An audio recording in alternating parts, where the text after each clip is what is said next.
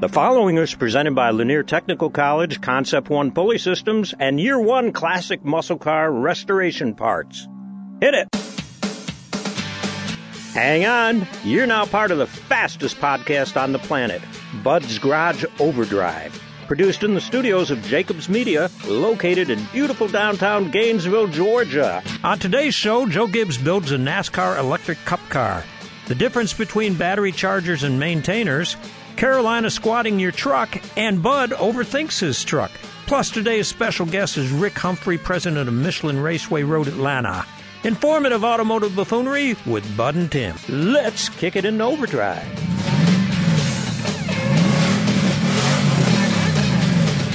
Welcome in, folks. This is Bud Hughes, resident car nut, and Tim DePasquale, upholster to the stars. Tim, how you doing today? I'm great, Bud. How are you? I'm I'm just uh, excited to be doing another podcast. with Oh, you. yeah. uh, got a great guest today. Uh, we're gonna have good fun with him. You know, we are lucky to live in the part of Georgia, you know, in the in the country, Mm-hmm. if you will. They haven't moved the city out here yet. Yet It's on its way, though. Well, I, I don't know, but we have such good police departments and uh, emergency emergency management people and things like that that help us out when we have storms and high winds and you know floods and all that kind of stuff. Uh, keep us safe on the roads and uh, the type of things that just you know make it glad to be in this part of the country. Oh, right. Do you know where some of those folks come from? Lanier Technical College. Absolutely. They've got a criminal justice technology program. Um, you know, it's uh, related to policing, corrections, juvenile justice, and the theory of criminal law. Uh, and they're designed to meet the current trends in criminal justice with a uh, flexible classroom and online based curriculum that leads to many different uh, passages that uh, in the field of law enforcement. And uh, a lot of things that I didn't even know existed in law enforcement. And you can get behind the scenes and, and learn about those things and find out if there's a fit for you. Mm-hmm. And that could be that could be criminal justice. It could be fire science technology. Right.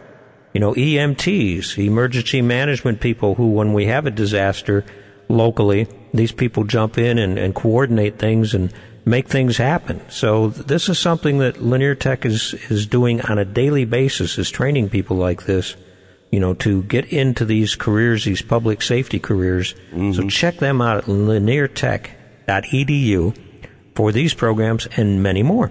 Sure. All right, moving on here. Joe Gibbs, racing team, has unveiled an electric Cup Series car. Well, this the- is interesting. The truth is finally out. It's not only me that thinks that after a while, these cars are way too loud. So they wanted to practice their uh, tire changes. Pit stops, yeah. Yeah, pit stops. yeah. So they outfitted a race car with an electric motor so it would be quiet. Yeah. So that they could concentrate on yelling at the team members. Well, on- I've been to many uh, pit practices as an observer, and it is loud, it is crazy, and if you're not all wearing headsets, uh, it's just pandalirium, as they say. and so this made perfect sense to me. They got a couple motors in this thing uh, and a 480 pound battery pack, and it's it's charged for 100 miles of driving. Mm-hmm. So, um, and they have definitely upped the game on uh, on pit stops. That's for sure. Yeah, that goes to show you how much money is involved in this racing. Well, you know when you can when you can do a pit stop in 8.6 seconds, like or 8.9 seconds, like they did in Kansas City, it's uh, three seconds quicker than a typical stop, and that comes from practicing and changing your choreography. Uh, when these teams are doing these, you've seen the cameras hanging over the cars. They get Oh, back yeah. to they get back to the shop and they look at what went on because you can lose, shoot, you lose ten positions in in uh, three seconds right. on pit lane. So by the time you get in and get out and go the speed limit and don't get a penalty, Oh man, I would be fumbling with those lug nuts. I, you don't have to worry about nuts now. It's just one. oh, You just got one on each wheel. really? Yeah. Wow, that's your speed. But having this up. electric, well, what's going to happen is NASCAR's going to have a series, or there's talk of it. Okay, I don't know whether it's going to happen. They're going to have thousand horsepower cars competing in 30 minute events, which will be electric driven. Okay. So, uh, 480 pound battery pack, I'm wondering is we were talking about the taxis in was it We- Korea or China, one of those China, places. where they replace the battery Yeah. packs. I wonder if that, so where that the would- fuel, for, so where the fuel cell is, Yeah. Especially if you're the DeWalt car, if you're, you know, you got to where the fuel cell is, you just slide a big, crazy battery in the back of the car. Heck yeah. Yeah, Oh, bud, this is going to be interesting. thinking ahead, thinking Yeah. ahead. I don't know how. I've listened to the the E Formula E, you know, Mm-hmm. that Bob Varsha announces. Um, I've listened to those races, and all you hear is the tires squeaking. Cars going by. They make a noise of sorts. yeah, that's kind of weird though, isn't But it? all you hear is, uh, you know, going into the turns and stuff. You squeak, squeak, squeak, squeak. It's, I don't know. But you'll be able to talk to each other at the races anyway. Well, yeah, there's that's a big plus. You wouldn't have to take the. Uh, So what we need to do is we need to come out with a headset that's got engine noise in it to make the people happy when when they go to a race and it's got electric cars. yeah. Okay. Somebody's going to take that and run with it. You know I'm it. telling you, You know somebody's going to take it and run with it. Oh my goodness. Speaking of which, battery charges versus a battery maintainer. Now you got what? 14, 16, 20, how many cars? Tell me through. Jody's listening. Fourteen. Jody is wife. 14 cars. Fourteen cars. How many battery maintainers have you got? I've got uh, four battery maintainers and three battery chargers, and I use a, I use them all a lot, a lot. So I need to get some more battery maintainers. I actually wore out a battery maintainer. I kept it on my Harley for so many years that it actually uh, at some point it just started flashing red. The inside guts it had burnt out on it. So the difference though, It was telling you to take your bike out and ride it once in a while. Yeah. Because this applies. Oh, to, sure. This not a, you know this applies when I say battery maintainers and stuff. Like you're charging your Harley up. Mm. You know, if if you live up north, you're charging your snowmobile up in the winter or in the summertime because you're not using right. it. Well, some guys aren't. Some guys get never mind. Some guys actually take them out in the summertime and ride them Mm-hmm. on water and stuff. But oh yeah, don't try that at home. Uh, but you know, the maintainers could be any part of the country, and, and so could battery chargers. So Oh, go ahead, sure. tell me the difference between them. Well, the the difference between them is a battery charger. When you hook it up to the battery, it charges, Charges. the battery, but it doesn't have a brain. It's just pure electricity going in. Now, a battery maintainer is a little uh, more Sophisticated. yes, and and it actually uh, It'll clean the plates and stuff on the Hey, battery. We're not we're not talking about something that's you know 20 years old and you're trying to bring it back to life. We're talking about a battery that's in something like like my car or your Harley, where you- you're not driving it all the time and you know you, you want to keep the battery fresh. Let's Right, assume you're starting with a battery that's not DOA, and you know you're trying to keep it fresh. exactly. A yeah. battery charger, there are some very sophisticated ones out there, Mm. and that you can buy. And all of these are available, by the way, at Complete Auto Parts. Right. The battery maintainers or the chargers, and uh, you can buy them. But some battery chargers, you know, that you you can jump start a car with and stuff like that. You got to be careful because they'll cook the battery. oh yeah, So, Right, and you, you got to make wanna- sure that you got the right charger for the right kind of battery. Right, right, absolutely. Now, and there, there's another way. What I use, what I do with the motorhome is Does this I- involve Coca Cola? no, no, Okay, no. all right. I just disconnect the battery.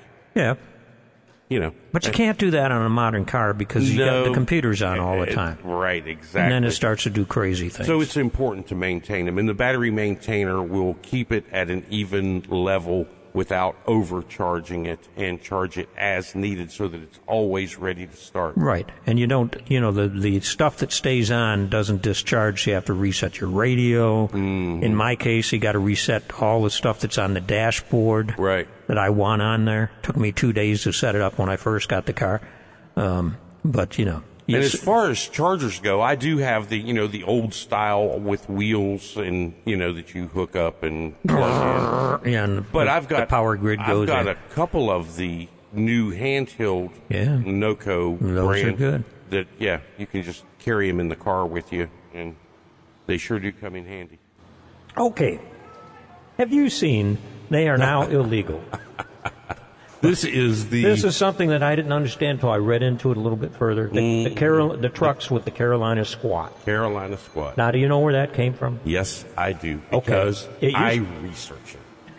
Okay, before it was called the California or the the Cali. California lean.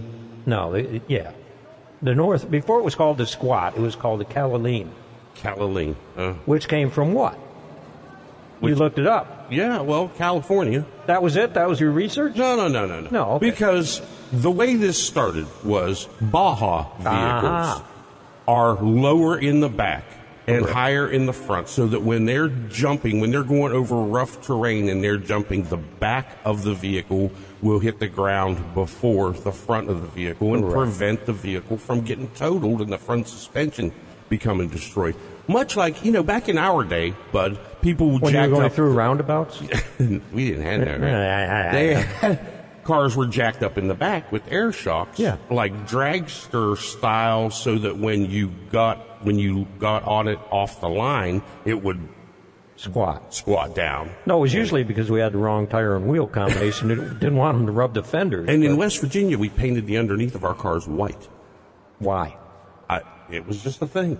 Just a thing. It was just a thing, and the cops were forever measuring the uh, pavement to the rear bumper to try and give us tickets. well, th- this is a problem with these trucks, though, because the headlights are, you know, shining up way into up in the, the trees. trees. You can't see pedestrians or No. small animals. I think it's the dumbest looking thing. But it, it, you know, they say it depends on whose neighborhood you're in as to how stupid your car looks. Oh, they say that? They do say that. Well, anyway. I think it was actually, I think it was Burt Reynolds that said that in the movie Smokey and the Bandit. Could be. We'll have to check with Tim on that. Okay. Tim Phillips, our, Yeah, we will. Smokey and the Bandit guy. Uh, but the Calaline, uh, or whatever you want to call it, the Carolina Squat, has uh, you could lose your license for a year now if you do this. If they catch you three times, you'll lose your Is it license. three times? Yeah. Oh, yeah, it does say three If times you read the whole article, Bud, you'll see that. If you, if you get caught three you'll lose your license. If you read the whole article. Okay, but uh, let's see, we on. always thought it was guys that could only afford half uh, of half, of a lift half kit. of a lift kit. They were waiting for their next paycheck to get the rest and, of it. and I've, I'm so far behind. You know, I'm lowering my truck. I'm looking at these. I'm thinking, Bud, you lowered your truck. That was kind of so I could get in and out of the thing. and uh, you know, I mean, it looks better too. I think. I don't like. I don't does, like all that space between the What the they call tire uh, and the what they call dead cat space. yeah. The tire, the Yeah, where the space between the tire there and the yeah, fender. yeah, yeah. Okay. Well. Well, Well. I, I want to go. I want to go a little further with the Carolina squat thing. Okay. You know, Bud, when he bought his pickup truck, Mm-hmm. first thing I did was Yeah. You you took the suspension out of the rear.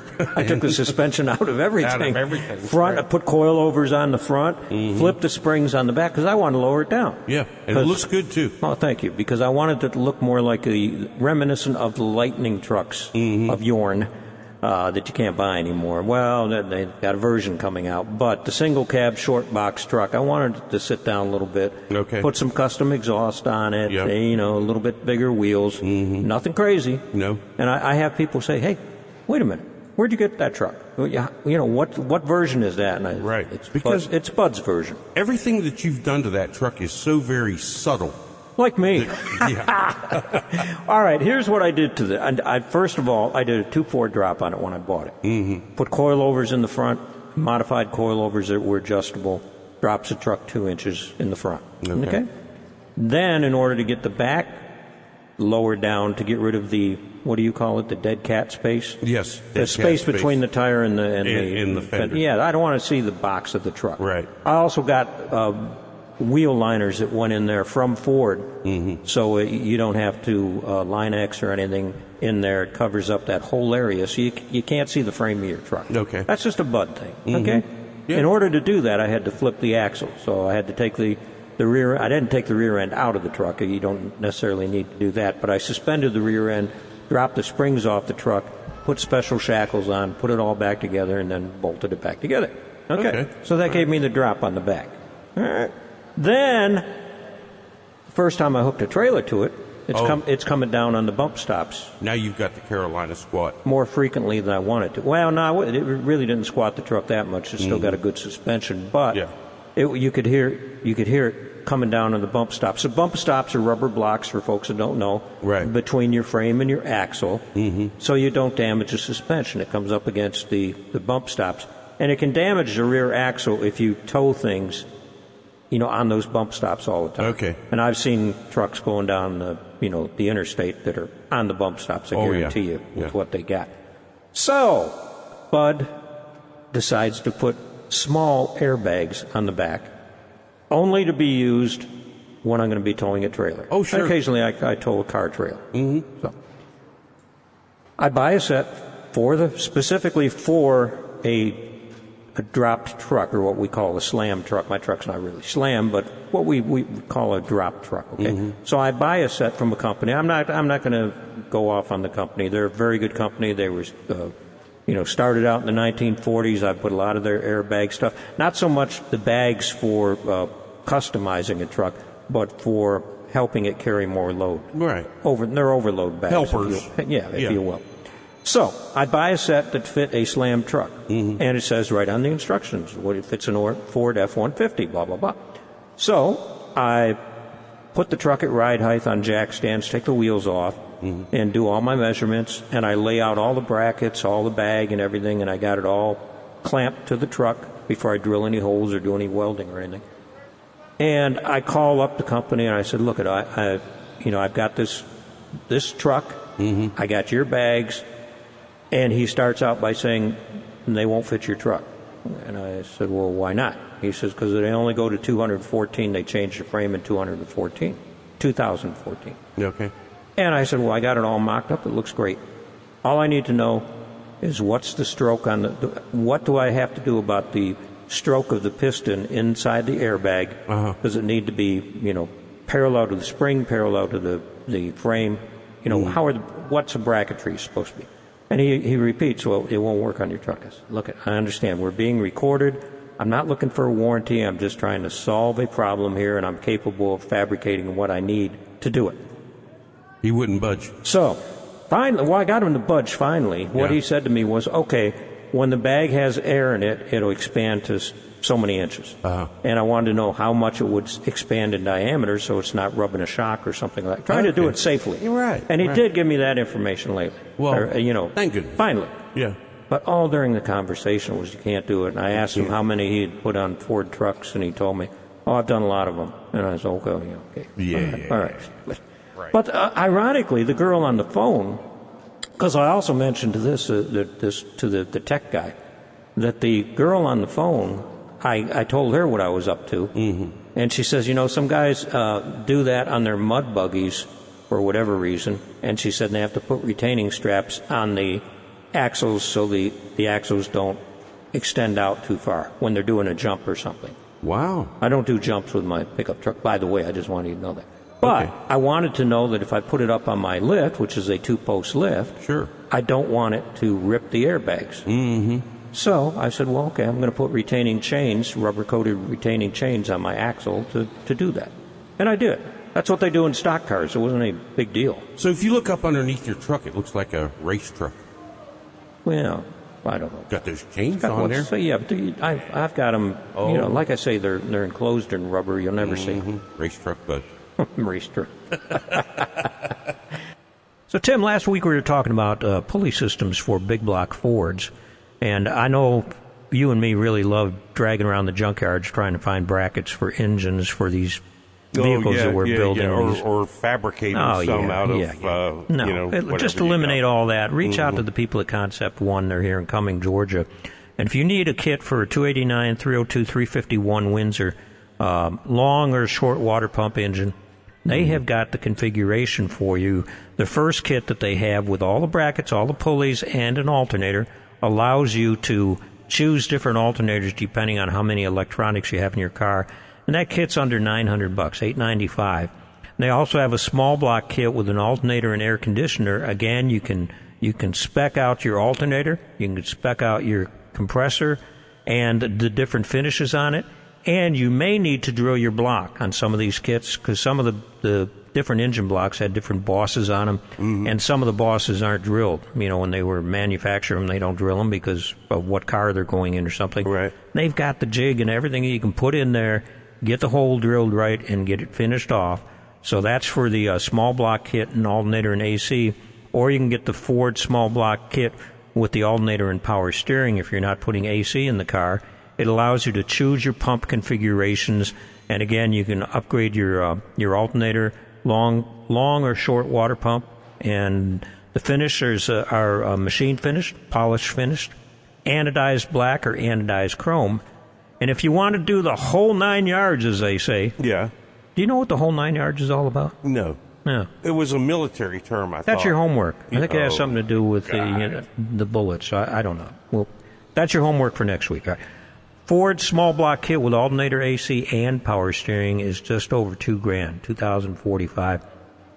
Gives you again your power uh, steering pump configuration, power uh, flow rates, um, pressure valves, alternator upgrades, and compressor upgrades and finishes on each of these things. Now, the last car I built, I did all black anodized. Mm, I bet that No, was turn good. Wow, the cool thing about it is black anodized, and then the the, the Allen bolts and everything were chrome, and it just yeah, Uh-huh. Oh, it not chrome, they were pop. polished, but Yeah. it just it just adds uh, just a great a great look to it. Mm-hmm. So check out all the things they have at Concept One Pulley Systems. If you need help, they have videos, and you can call, and the guy that answers the phone is running the CNC machines. Yeah, so you- Uh, and you can talk to the guys that are actually making this stuff. Right. And, uh, you know, they can help you out that would be and awesome. save you money in the long run. Well, we thought Dan Elliott overthought things, but What are you saying, bud, Tim? Uh, on on that truck suspension redo, uh, you, kind of took that. Well, one thing leads to another. uh, you know? yeah, yeah. So- I mean, it's a new truck, Well, I know, but. but you could make it better. I just took the brand new suspension off of it. what am I thinking? but it drives great. Uh. I'm sure it Had does. it up in the Yeah. mountains and stuff, and it, it does a you know it really handles well with the sway bars and stuff on it. And Mm-hmm. you know the lowered suspension, you move it down low. I can get in and out of the truck now. That's the biggest well, thing. that's the main thing. you know I got Right. tired of you know the little ladder that I had to You would throw do behind anything to not have to put running boards on your. Truck. I am not putting running boards on a truck. well, this week's guest is just a great guy. He is Rick Humphrey, president of Michelin Raceway Road Atlanta. And he started out in NASCAR. Now, obviously, Road Atlanta is now, or Michelin Raceway Road Atlanta is now owned by NASCAR. Rick started out in NASCAR, and he's a, he's a, he's a, a big baseball guy. Who'd have Oh, thunk? yeah. Who'd have thought? Right. So I'm going to let him tell the story. Um, but here we go with Rick Humphrey from Michelin Raceway Road Atlanta. Rick, welcome into Bud's Garage Overdrive, the podcast. Hey, Rick. Thank you so much for having me on. I've I've done uh, I think one other podcast, so uh, this is exciting. Oh, good. This is uh, So you've an done one in a row. Oppor- opportunity to uh, to talk a little bit longer. Okay. Well, that's that's what, that's the whole deal with the podcast. We want to get as deep and as much information, and you know, find out about the folks that are behind uh, the business, motorsports, whether it's racing, car restoration, driving, whatever whatever interests people automotively, and uh, you know, find out a little bit about Rick Humphrey. So the first question I, I usually ask folks is, when did the bug bite? When did the car thing get you, or was it a car thing that got you? So I, I don't I don't know that it's ever really been a car thing. Um, so in the in the I grew up in Eastern North Carolina, and in the late '70s, I guess it was 1979. In fact, I know it was 1979. Um, my parents took me to Rockingham for the the NASCAR race, and in 1979, this small thing had happened in Daytona where Donnie Allison and Cale Yarborough wrecked coming to the checker flag and Richard Petty won and it was it was big buzz and so uh, it's it's so if we have time I'll share because it, it's uh Oh, we have time. Yeah, we good got time. good so I, I recall February 79, my granddad was in the hospital and my sister came back up and said, uh, uh 'cause cause she was down the lobby watching that. I'm sure she wasn't watching the race, but the race was on TV and she came back and said, Richard Petty just won the Daytona 500. Two guys were fighting. And so, uh, out of all that, my granddad ended up getting out of the hospital, but my dad told my mom, why don't you see, uh, when is that race at Rockingham? Cause they had been before. And my mom said, I think it's in a couple weeks. And so sure enough, they got tickets and went to my very first race in in uh, in uh, I think probably February or March of 1979. How old were you then? Um, I would have been 10. I would have been 10 All right. and uh, kid. Yeah, yeah, and so and so from there it just kind of evolved that my family would go to six, seven races a year uh, as I was a kid. So we go to both races at Rockingham, both races at Darlington, went to Charlotte for both races. And then in 1980, we began going to Daytona.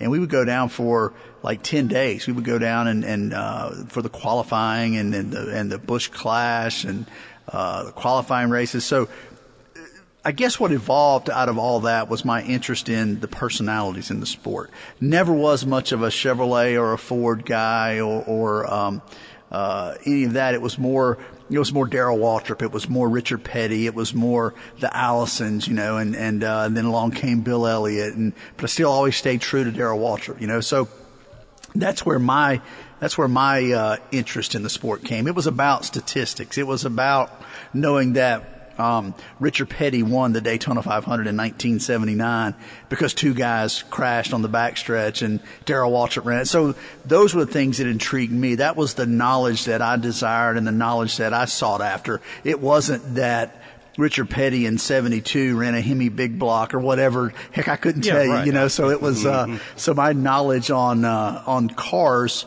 to this day is still minimal but my interest in motorsports has been in existence since I was 10 years old and I'm 53 now. So it's, uh, it- it's been, been quite a, quite a run, quite a career, quite a, what started as a hobby has ended up being a career. How did you take the hobby, you know, in, in junior high school, high school, beyond? When did you start to, to see that you were oriented towards the people side of things and you could make a living doing something with that?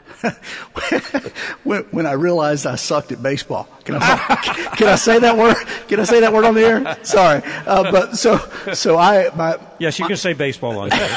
Okay. my my first my first love in sports, and uh, and probably still is today because I have a son that plays is baseball. I just love baseball, man. Well, that's what that's what I did growing up. That's what never did race. I, I thought I was going to be a racer one time. Uh, my dad owns a, owned a construction company, and um, he had a guy that that raced go karts. And I will never forget, we were at, uh, we were at this guy's, he was a mechanic, a, a bulldozer mechanic. And, uh, my dad asked him, he said, uh, you know, what would it cost to put him in a go-kart? You know, what, what, what kind of money are we looking at? And, uh, I don't even remember what the dollars were, but the guy, he said, we can do it, you know, and he, he said, well, what we'll do, he said, uh, we'll go home and talk to his mom about it and uh, and and we'll see what she thinks. So we went home, and Mom's idea was a great idea. She said, "Well, why don't we go to?" So there's a racetrack uh, called Carteret County Speedway. Still exists today. They run some uh, some of the Smart Modified Tour and some other uh, late model races there. It's now a paved car track, uh, paved stock car track. At the time, it was a dirt go kart track. So this would have been probably in the early 80s. And so you could back your truck up, you back your pickup up to the turn there, little little fence, and uh, we sat on the tailgate, and I'll never forget the class, the class that I would have been in, the young kids. Over going into turn three, two carts hit one another. They bump tires. One cart jumps up and lands on top of the kid driving. Oh. He, he ends up going off in an ambulance. And so, so for the rest of the night, when they would start the race, now we were sitting down in between turn one and two. So when they would start the race, they would go down into the turn one, and I would hide. I wouldn't. I wouldn't watch. I wouldn't watch them come through the turn. And uh, so I remember going home that night. I said, "I said, Dad, what, what do you think? Think, think we could do this?" And he said, "You wouldn't even watch them going into the turn." So no, I don't think this is a good idea. I said, "Well, I can lay back. I can lay back, you know, and I can go catch them." So that ended my my driving career. Wow. So I'm not real sure how we got off on that, but but baseball was always my first love, and uh, was fortunate enough to go to college and and uh, and, and and walked on and um and uh, as a guy told me one day at Newberry, he said I should have walked off. But anyway, I enjoyed I enjoyed four years of, of college baseball. But it was in that time frame where I, I realized, well, this is going to absolutely go nowhere. So if I want to if I want to be in sports and want to try to create an opportunity for a career, uh, maybe I should pursue this NASCAR motorsports thing. And where I went to college um, was not far from Charlotte, and at that time, the Charlotte Hornets were coming into existence. So they were um, they were a new franchise, and a fraternity brother of mine was going back and forth uh, to Charlotte three days a week to intern for the Charlotte Hornets. It's like, whoa, that's possible. How, how is, man, that's a professional sports team. We're a little small college here. And so I asked my advisor, I said, Hey, I have this desire in motorsports. What about, uh, can you, do you know somebody at Charlotte Motor Speedway that I might could, uh, uh, intern over there in the PR department? Cause my degree was in, uh, uh, journalism, communications. And so sure enough, I, I ended up, uh, getting an opportunity to, to be at Charlotte Motor Speedway for the better part of two semesters, uh, helping them in their PR department. And from there, just made some contacts and connections, and uh, it kind of all evolved. Well, so was that your aha moment when you said, This is my passion? It was my opportunity uh, that grew into a passion, I guess you could say. So, uh, you know, and, and, they always say that if you turn your passion into a profession, uh, it, it, maybe is no longer your passion.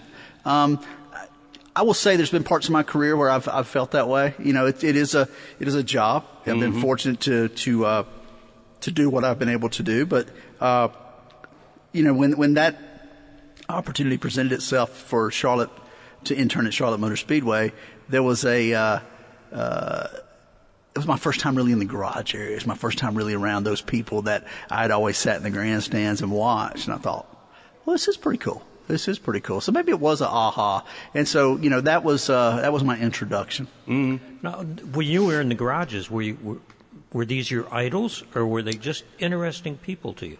Uh, idol may be a stretch, but certainly somebody that you looked up to, certainly somebody that, uh, you know, it's like, uh, you know, people, I guess it's more like people that you had watched, you know, people that you had, uh, sat in the grandstands. It seems so far away, you know, and, and, cause you're sitting up here and they're down there competing and then to be in there with them is pretty cool. When, when did you learn that, you know, Richard Petty's not a whole lot different than Rick, Rick Humphrey? I mean, obviously, you know, yeah. different deals, but you, you, was there a time when you, these are just regular folks? So probably that probably came about in the, uh, in the 1993 time frame. So in 93, after a couple of years in the newspaper business as a sports writer, um, I got the opportunity to work for a company that had um, the public relations account for McDonald's racing team. Okay. Yeah. So at that time, Junior Johnson was the was the owner of that uh, of the cars that that sponsorship was on, and so in '93, Hut Stricklin was the driver, and uh, and in 94 it was Jimmy Spencer. And so at that time was when I really, even in the newspaper business, you had a little bit of an idea, but they were still seemed a little bit, um, I don't want to say untouchable, but unapproachable maybe was the right word.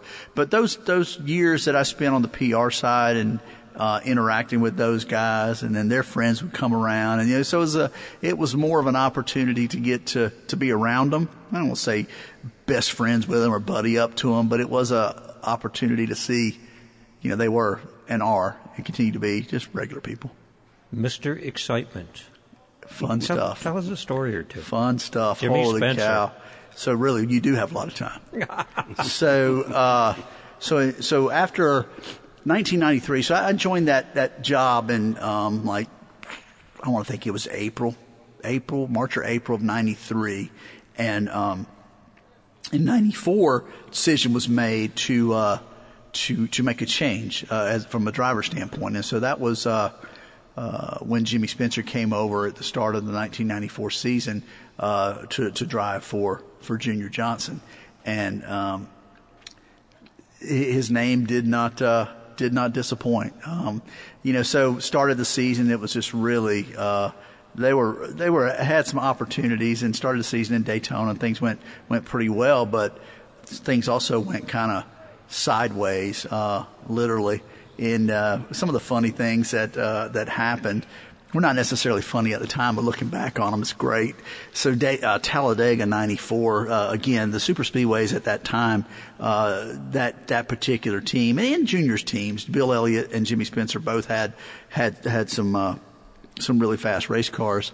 In '94, uh, Jimmy was just he was up front and uh, stuck the front end of the car somewhere where the hole wasn't big enough for it to go, and, and created quite a quite a bit of a wreck going to uh, take the green flag after a restart. I'll never forget a guy by the name of Gary DeHart was Terry Labonte's crew chief at the time, and he walked he walked by by the pit, and he uh, he told Mike Hill, who was the crew chief of of Jimmy's car, and Gary pointed at it and he said, "Let me tell you," he said uh, he said something to the effect that uh, if if somebody doesn't kick his butt, only he didn't say butt, if somebody doesn't kick his butt after this race, I will and you let him know that. And that was what Gary DeHart said.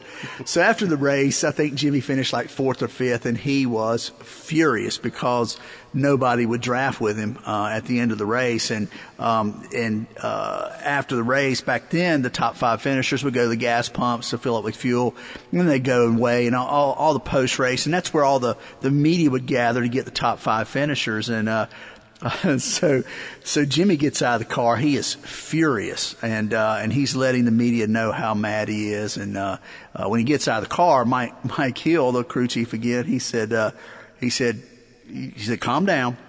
He said, I just want to warn you. He said, there's not a soul over there in that garage area that doesn't want to kick your butt. he said because you, you, you haven't made any friends. So as Jimmy uh, as Jimmy is standing, Jimmy has a Jimmy's family support was always tremendous. Oh, His, yeah, his yeah. family would always. He had, I think, four, uh, four or five siblings. His mom and dad were always at the race, and um, and Jimmy's dad was feisty. Ooh, he was a feisty. And uh, Ed, Ed was his name, and uh, we're standing there, and uh, he said uh, Jimmy was doing an interview, and and something was said, and he said there wasn't a soul out there with me today. There wasn't a soul out there that would draft with me today. I don't know anybody here that would have draft with me. And Jimmy's dad piped up and he said, Oh, Jimmy, I, I would have drafted with you if I was out there. And Jimmy stopped the interview and looked at his dad and said, I've raced with you before. No, you wouldn't. so it was, uh, that was quite, quite the experience and quite the, went on to win a couple races that year. The only two that he ever won, the only two that, uh, that that car ever won. And, uh, uh, so won the 94 what was in the Pepsi 400 at Daytona, and then went on to win in Talladega a couple weeks later, back when they still raced in in uh, in the summer at Talladega. So uh, he won those two races. Lots of lots of. It was it was very neat because uh, for the Fourth of back in the day, um, for the Fourth of July race. Uh, uh, you would the race was in the morning and you would you'd be back at the beach at you know early afternoon and uh that particular trip junior would allow his his crew to take spouses to to Daytona and they and it was quite we had a lot of fun after after the race after the win and uh it was a, it was neat to celebrate that. And then of course Jimmy was dri- driving in a an ARCA road course race somewhere in, in the Midwest, and he had to leave immediately after the, the all the winners obligations were over. But uh, but yeah, he did win two races that year. Another funny story: we were getting in uh, at Daytona. They take you up to the press box for the post race interviews, and uh, after getting going through the winner's circle or the the victory lane celebration, we all pile into this police car, security car, to go up to the press box. And uh, Jimmy's son was probably, I don't know, he was maybe five or six years old. Little Jimmy's what they called him. And uh, he said, uh, little Jimmy said, Dad, wh- wh- where are we going? What's going on? And uh, he said, he pointed up to the top of the grandstands where the press box is. He says, We're going up there, son, to the press box. That's where they take the winner after the race. You've never been there before, son. And little Jimmy looked at him and said, Dad, you haven't either. like father, like son. Now, it's interesting. You, you you say that he you know he did uh, won a couple races after that, Daytona, and Talladega. Who started drafting with him after after never drafting with him? How did he get drafters So for it- those racetracks? So, so sp- at Daytona, uh, for that July race, he and Ernie Irvan broke away, and so there was just a two car two car battle towards the end. And uh, Jimmy made a move. I can't remember. I want to think he did something coming out of turn two, but he won by inches. It was a very very close finish, and uh, so there was really no drafting help needed. He just kind of figured out a way to to get Ernie, get around Ernie. And then at Talladega, if I recall correctly, uh, he and Bill were up front, and uh, he was able to make a pass on Bill uh, several laps from the end and ended up holding him off. So he didn't didn't uh, didn't need much drafting help, and I don't know that Bill helped him around him much uh, or helped him, but Oh, no. but he was able to hold off hold him off until Just, he just had enough car and enough nerve. he always had the nerve. Oh yeah. Always had the nerve.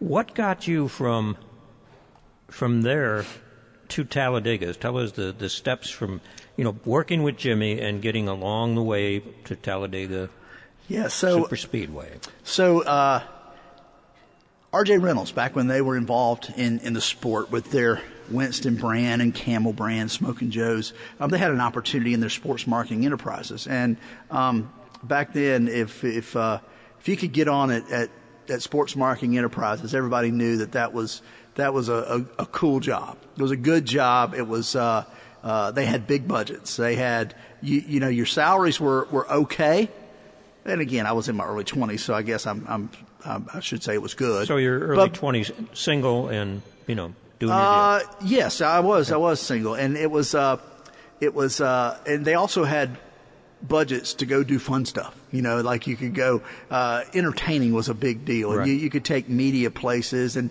and you could load the drivers up and go do things. And so, spent a couple years there. Uh, uh, in 90, I guess it was 95 and 96. But I'll tell you the thing that really, it's where I first saw my, uh, that's where I first uh, saw a motorcycle race. Never been to a motorcycle race. Never.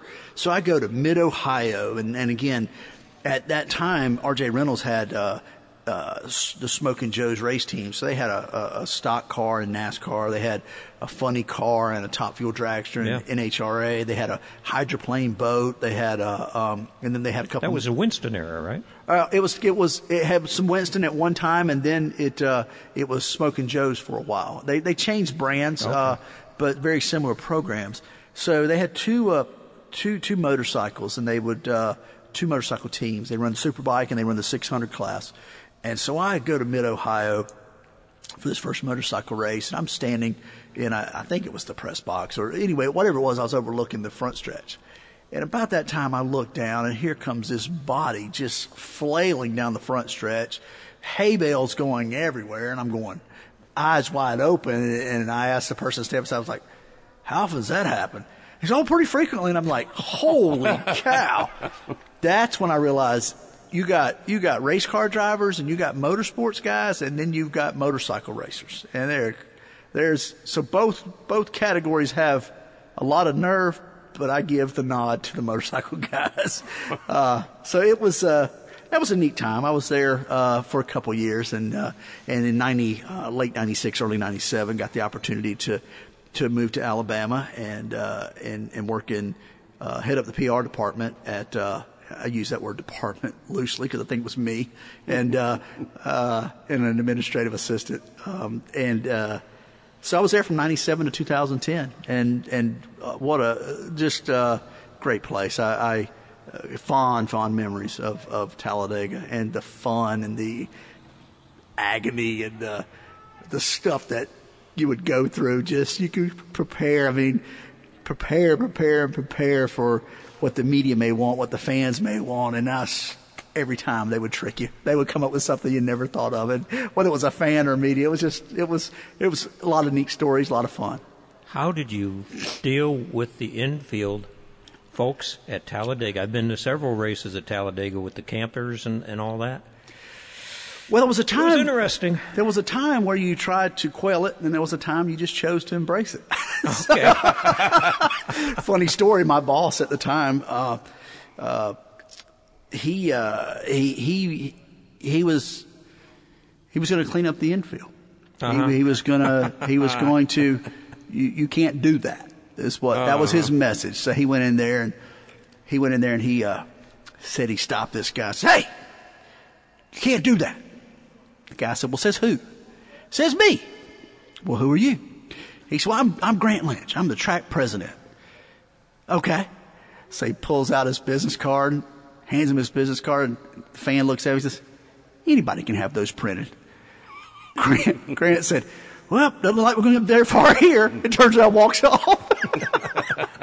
so, so that didn't go very well. Uh, but yeah, just, uh, you know, it, uh, it's part of the experience. It's, it's what it what it grew to be and what it has grown to be. It's not what it once. I, I haven't been over there in years. I, I, left there in 2010, and um, even during my time there, you know, you saw it. Uh, they had fun, and and but it wasn't the stories that you heard when the track first opened either. And that was one of the things that we fought when I was there. Is that so? Birmingham was always a challenge to get.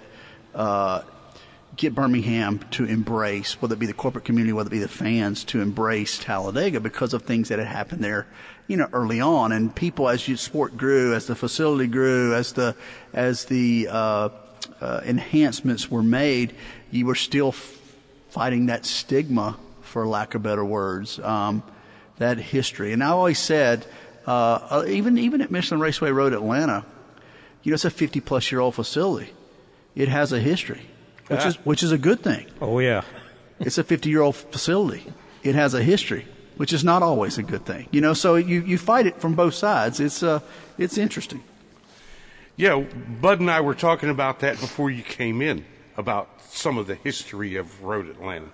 Oh yeah, yeah. It's uh I uh we had a we had a driver come out. Um, I guess it was a couple a couple years ago. Each year we host the South Hall Business Coalition um, prior to Petit Le Mans, and uh, uh, are fortunate enough to get a local driver to come out and talk about the sport, talk about their history, and this particular uh, this particular driver began to go down the path of uh, talking with uh, oh gosh, um, I'm drawing a blank on on who he had had on his podcast.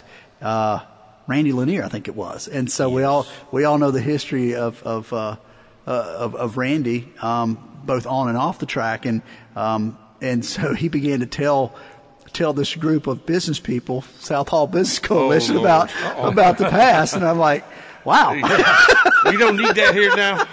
Wow! So I had to clear the air after we uh, after we after he uh, gave me back the microphone. Those were definitely different times. Uh, indeed. Indeed, things were different. Mm-hmm. So next week, what we're going to do is we're going to sit down with Rick, and we're going to talk about uh, things the way they are today in the racing industry and how they've kind of morphed from uh, the Talladega infield days to uh, all the PC stuff we see nowadays. Right. All right. Okay. It'll be interesting. It will be interesting. I guarantee it will be interesting. You know what is interesting? We're always talking about year one on the uh, not only the podcast here, uh, but on our show. And uh, you know, if you've got a classic car and you're doing restoration of it, you need to be talking to year one about, uh, you know, the uh, parts you need for it. Right. And they have got a news flash, sort of, kind of.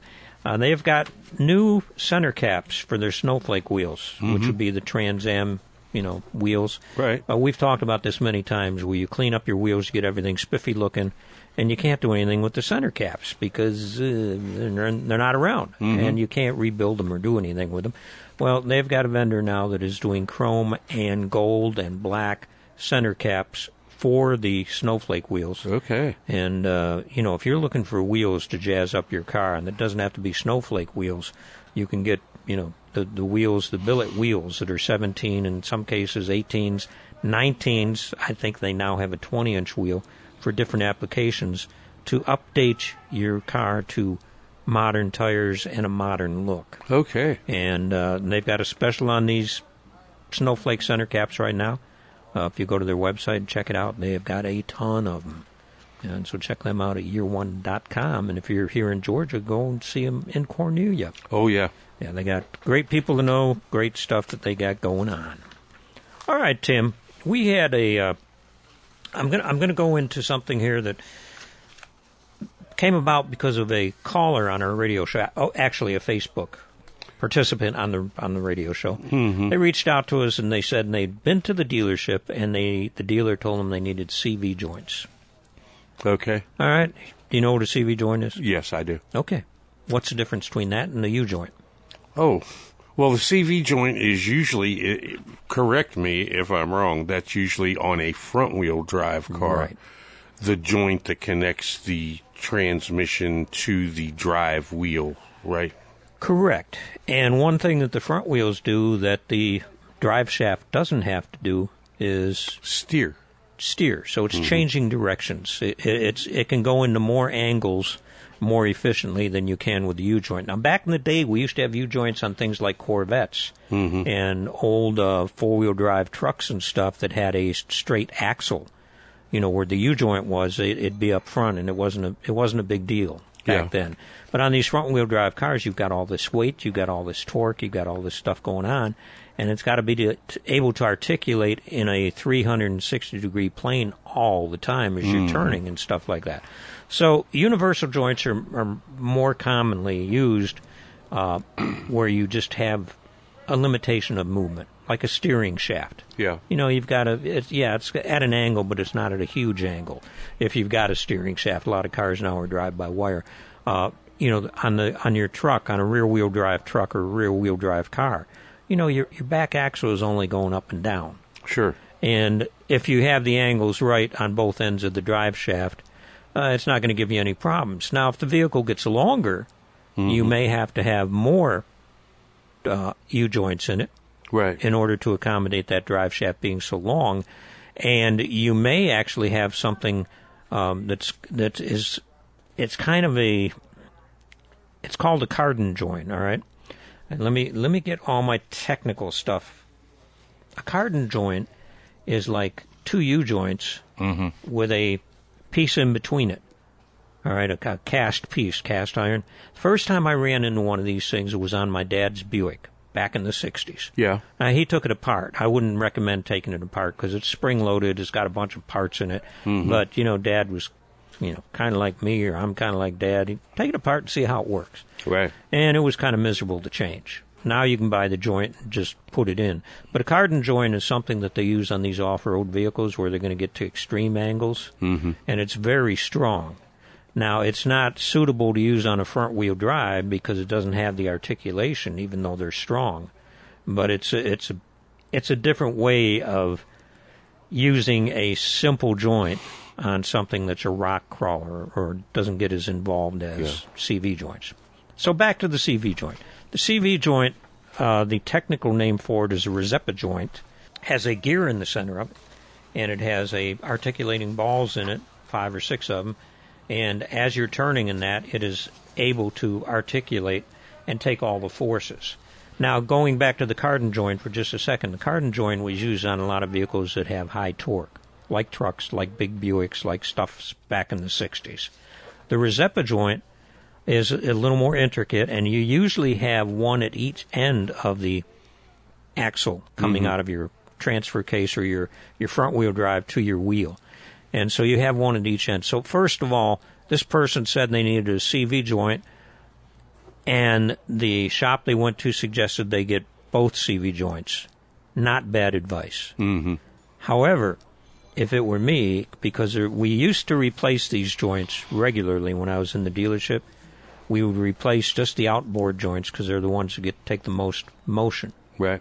Now these joints are covered with a rubber boot, mm-hmm. so if they dry out, the grease falls out of them. They're not greasable. They dry out. We used to replace the boots in some cases if the joint wasn't ruined. Nowadays, it has become very common. You go to, you know, your local parts store. In our case, that would be Complete Auto Parts and CarQuest, and you get the axle assembly. Oh, so you buy the whole thing You and buy the already whole thing and install it. It's so much easier. And hmm. you know, yes, it costs more, but you've just repaired the inner, the outer, and you've got a new axle shaft. right. And you got new boots. It's probably a lot easier to change out as an assembly too, right? It really is. It really is. You- It's it's you got to get into the front end pretty deep. Yeah. You know, because you got to get the brake rotor, the brakes, everything out of the way, and articulate it up so you can pop out the the drive shaft or the axle. Then you pop a new one in. But compared to taking that off, putting it on the bench, and putting joints on each end, mm-hmm. you know, you've probably saved a couple hours on each side of the car. So it's uh, you take off the uh, disc brake rotor. You got to take off. Well, you got to you got to disconnect the lower ball joint. Mm-hmm. You know, um, you don't necessarily have to take off. In some cars, you don't have to take the rotor completely off. You just got to articulate it up and out of the way. Okay. Because it's splined in between it. If you can get the brake hoses and everything to come with it, man, that's swell. Yeah. But you know, on some of these cars with struts, you got a lot of things in the way, sway bars and stuff like that. So if you can get it out of there, you know, it's it's not terrible once you've got the hole to shoot it into. Mm-hmm. It just pops out with a pry bar, and and uh there's a C clip on it, a internal C clip. Pop it out, put a new one in. You might you lose a little fluid out of the transaxle itself. Mm-hmm. Uh, you fill it up, and you're you're good to go. Um, and you can still buy boot replacements for these if you've got one that's broken a boot. The thing that wears these things out so bad is getting dry and losing grease. Mm-hmm. Once they get dry and lose grease, and that's climate. That's all about climate. Yeah. You know, if it's hot out, the boots dry out and they crack and, you know, they get bad. And you can usually, if you're having your car inspected, um, you know, somebody's got it up near, they're doing brakes and stuff, they can see that. It'll start to leave a grease trail. And once it does that, it's toast. That's it. You know what's fascinating to me, Bud, is when you talk about you got to take the little clip out. When you're driving your car at 80 miles an hour, do you ever think about that little clip? Well, it can't go anywhere. Yeah. I mean, the axle can't go anywhere once the lower ball joints hook back up because it can't mm-hmm. go anywhere. Right. But it is just a little tiny clip. I mean, Yeah.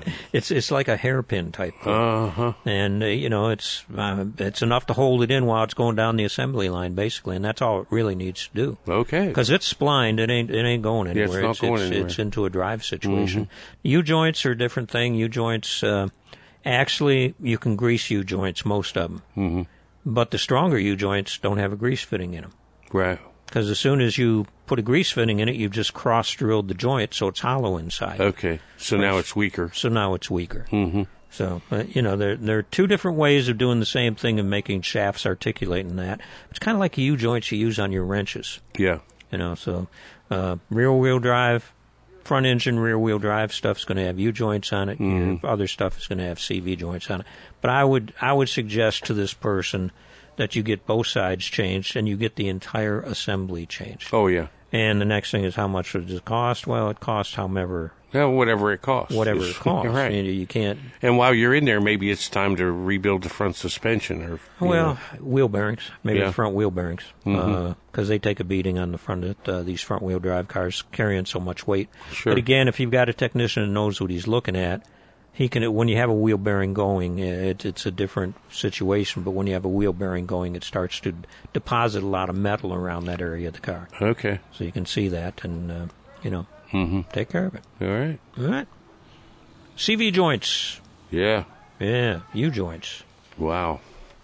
Songs I learned upon my mother's knee and a few other joints. That's that'll be the next album. Okay. CV joints, U joints, beer joints. Yeah, all that kind of Yeah. stuff. Uh, Rick Humphrey, uh, great interview with him. Mm-hmm. Uh, I, I I enjoy his company when we're together around the racetrack, and um, you know he's he, we're going to have him back on again because there's always stories to tell. Oh yeah. And if you get a chance to go to Petit Le Mans uh, at Road Atlanta, the it start uh, the race is on the 14th, but the you know the events start on the 11th. Man, get a ticket, go make the trip. It's an international event, Right. and you can get up and up close and personal with the drivers. You can, you know, you can get in the pits. It's it's a whole different. It's a it's a it's a circus. I mean, it it is an event. A festival, a motoring Oh, right. festival. That's the word I was looking for. Not Okay. circus, but motoring festival. Okay.